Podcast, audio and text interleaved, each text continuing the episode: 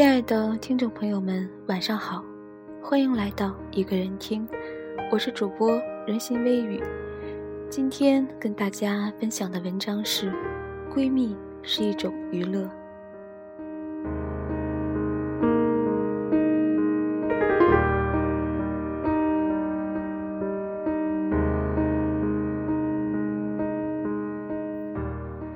对于闺蜜有一个特别恰当的解释，就是我们是挚友，我们是天敌。女人之间的友谊不是友谊，真正的友谊其定义中必包含很多义的成分在里面，但闺蜜之间更多的只是娱乐。如果试着用借喻，就好像奶茶和茶的关系，严格的说，你不能认为奶茶就不是茶。但如果你是一个懂茶又爱茶的人，在你的意识中，茶有它独到和相当自我的领域，而奶茶绝对不属于此列。或许它的性质更接近红豆沙、杨枝甘露或者任何甜品，但唯独不是茶。这一类的比较还有很多，像玻璃球和球、成衣和时装、娱乐和艺术。商业片和文艺片，漫画书和书，啤酒和酒，轻音乐和交响乐。这没有厚此薄彼、褒奖谁又贬低谁的意思，而是在乍一看貌似同类的一瞬间，一定要注意，其底里有着严格的性质上的差别。或者这样说好了，如果今天的主旨是要颂扬友谊。我们的脑海中首先就会冒出无数高尚、伟大、不朽的词汇，什么肝胆相照、两肋插刀、赴汤蹈火、高山流水。但所有这些，诚实的说，听起来似乎都跟闺蜜之情没什么大关系。再比如，公认的四大名著中，有三部是纯写男人的书，里面尽述了各种情比金坚的友谊。《三国演义》里有刘备和关羽、张飞、赵云，《水浒传》里有那生死与共的一百零五个，《西游记》里有那最终一起得到的师徒四人。只有《红楼梦》是女人的主场，前后出场的女人有名有姓的加起来得有百十来号。但真要仔细想想，在这么多的女人中，有谁和谁的关系是经得起严格考验，并能真正称得上是友谊的？还真没有。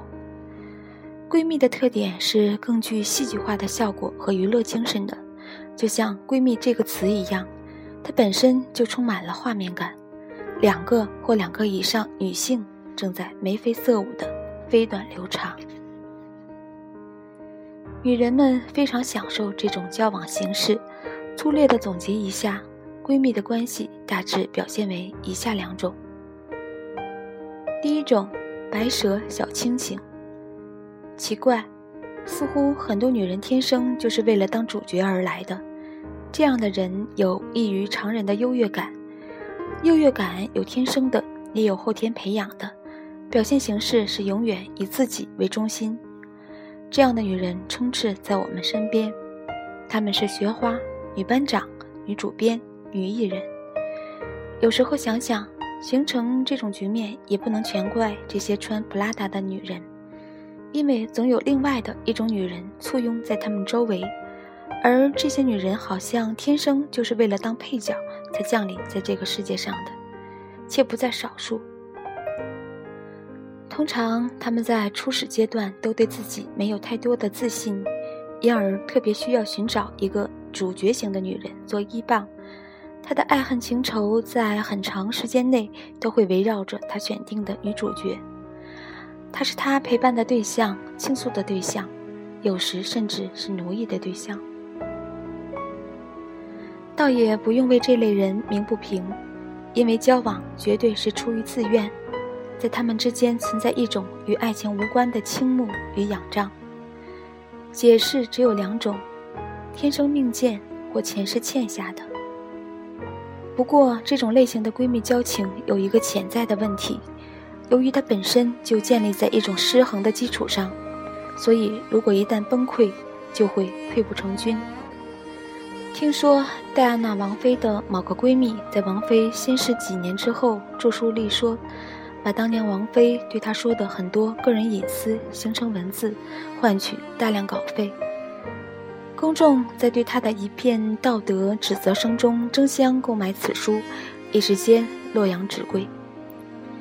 想必这个女人一边在数钱的时候，可能会一边咬着后槽牙，狠狠地说：“我已经忍你很久了。”再比如，穿普拉达的女魔头的作者劳伦·威斯伯格，在成名之前的很长一段时间里，她都是女魔头忠实的答应或常在。如若不然，恐怕她也很难有如此体会深刻的作品。是啊，如果没有白蛇，真不知道小青要怎样安排他或人或妖的命运。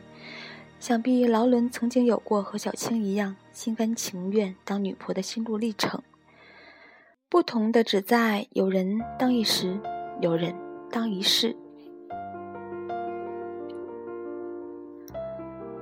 第二种关系是宝钗黛玉型，实际上宝黛型的关系是闺蜜中最常见的，属于女人关系中的主流。以前看过一个广告，内容表达的让人不明就里，但广告词相当有趣。俩女孩在一边搔首弄姿。一边背景上写着：“我们是挚友，我们是天敌。”这话说的太牛了，精辟的总结出了很多时候女人之间的交情的关键。也只有女人跟女人才有情敌之间互抛金兰语这种奇怪事情的存在。而且重点是，金兰语之后绝对不妨碍他们继续与对方为敌。这类女人要建立他们的友谊，有一个绝对必要的前提是。他们必须各有所长，旗鼓相当。他们有对自己特别放心的镇山之宝，这个宝贝可能是天生丽质，可能是出身豪门，可能是天降横财，可能是有一个死乞白赖疼她的老公，可能是有对聪明可爱的儿女，甚至还可以是有着干净机智的宠物。总之，一定要有至少一项是对方的软肋。换句话说。闺蜜的交情来源于各自持有能够彼此较量和抗衡的资本与基础。比如宝钗和黛玉，她们俩论容貌、品行、学识，甚至和贾府的关系都不相上下。宝钗的获胜秘籍是她有母亲兄长，对于总觉得自己寄人篱下的黛玉来说，这是她永远的死穴。而黛玉的杀手锏。则是拥有宝玉的爱情。对宝钗这样一个冷静的女人来说，是否获得一个男人的感情并不重要，重要的是她不能甘拜下风。事实也是，在《红楼梦》中，当黛玉魂归离恨天之后，她的挚友兼天敌薛宝钗小姐在书中也黯然失色，不复当日谱牒的风采。这不仅仅是高鹗的续写技术差，也因为没有了黛玉的对峙，宝钗也是寂寞的，简直不知如何释放光芒。类似这样的闺蜜故事有很多，维持这类女人友谊的关键是要始终保持旗鼓相当的状态。一旦一方在某一领域取得突破性进展，导致关系严重倾斜，所谓的友谊也会在瞬间丧失殆尽。比如钟楚红和张曼玉，她们先后是各占娱乐圈半壁江山的天后，也互相担任对方的闺蜜很多年。忽然有那么一天，就因为两三句闲话决裂了。抛开八卦的表面，其实重要原因是钟楚红在当时有更为耀目的婚姻。这对感情破裂的闺蜜，直到钟楚红心寡时，才出现冰释的迹象。是啊。天平在两个优秀的女人之间，终于又找回了另一种平衡。类似的例子还有很多。据说范冰冰和李冰冰在各自事业上的上升阶段，也曾有过惺惺相惜的交情，但到了争一姐的阶段，这种脆弱的交情顿时灰飞烟灭，剩下的只有干巴巴的名利较量。帕雷斯希尔顿和尼格里奇均因真人秀《简单生活》而大红大紫，后来突然反目成仇，她们表现得势同水火，好像忘记了她们曾经有过令人艳羡的形影不离的闺蜜生涯。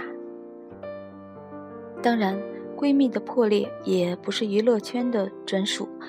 于芬和周继红这两个都为国家跳水事业做出过贡献的优秀女人，也从同舟共济转而变成互相攻击，甚至对簿公堂。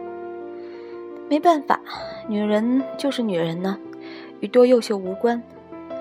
同样被全国小朋友称为奶奶的冰心女士，在年轻时候写过《我们太太的客厅》。传说其中讽刺的对象是和她曾传出闺蜜之情的林徽因。对我们这些后辈来说，真不愿意相信，几次三番写出继小读者这样的一个德高望重的奶奶，也曾经因心生嫉妒而下笔不端。不过反过来想想，这样倒是多了几分人性化的表现，毕竟奶奶也是女人啊。当然，我的意思并不是说女人之间就不能有良性并长久的交往，我只是说，想要把闺蜜关系变成更可靠的情谊，就要做到知己知彼，量力而为。女人之间也有可能产生相对稳固的交往，我把这种关系称为宋氏三姐妹型。能拥有这类友谊的女人，通常都不是平凡的女人。她们需要具备的个性特点是：跳出来看自己，跳出来看世界，并且一切阻挠目的的性情，绝对不因为情绪而影响结果。当一个女人能做到不为情绪所动的时候，实际上她的性别已经非常模糊。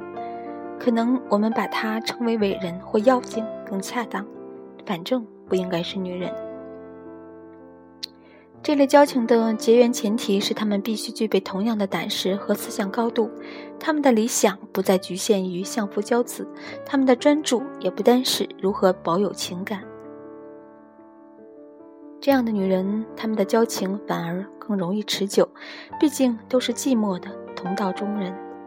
比如章子怡和邓文迪，说心里话，章子怡和谁成为朋友都不奇怪，只要那个人不论男女。在张小姐实现自我的伟大历程中，具有实际的帮助意义就行。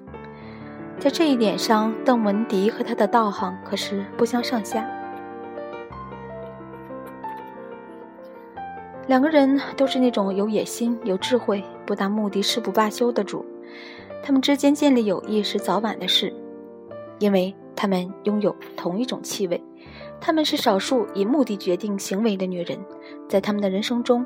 情绪、性情或是情感都是可笑的，只有实现目标才是唯一的硬道理。当然，也不是必须要冷血才能建立这样的交情。比如著名的制作人、出品人、经纪人李小婉，和与他合作多年的著名导演李少红，他们的交情中就有更女人、更性情的成分。这两个了不起的女人互相支持，彼此爱护。在建立他们事业的过程中，显示出一种不同凡响的能量。这种能量是相当正面的，让人相信气度、气量也不一定是男人的专属词。是的，如果女人寄望交情能尽量长久的话，另一个法门是一定要保持互通有无的平衡，最好还能保持一定的距离。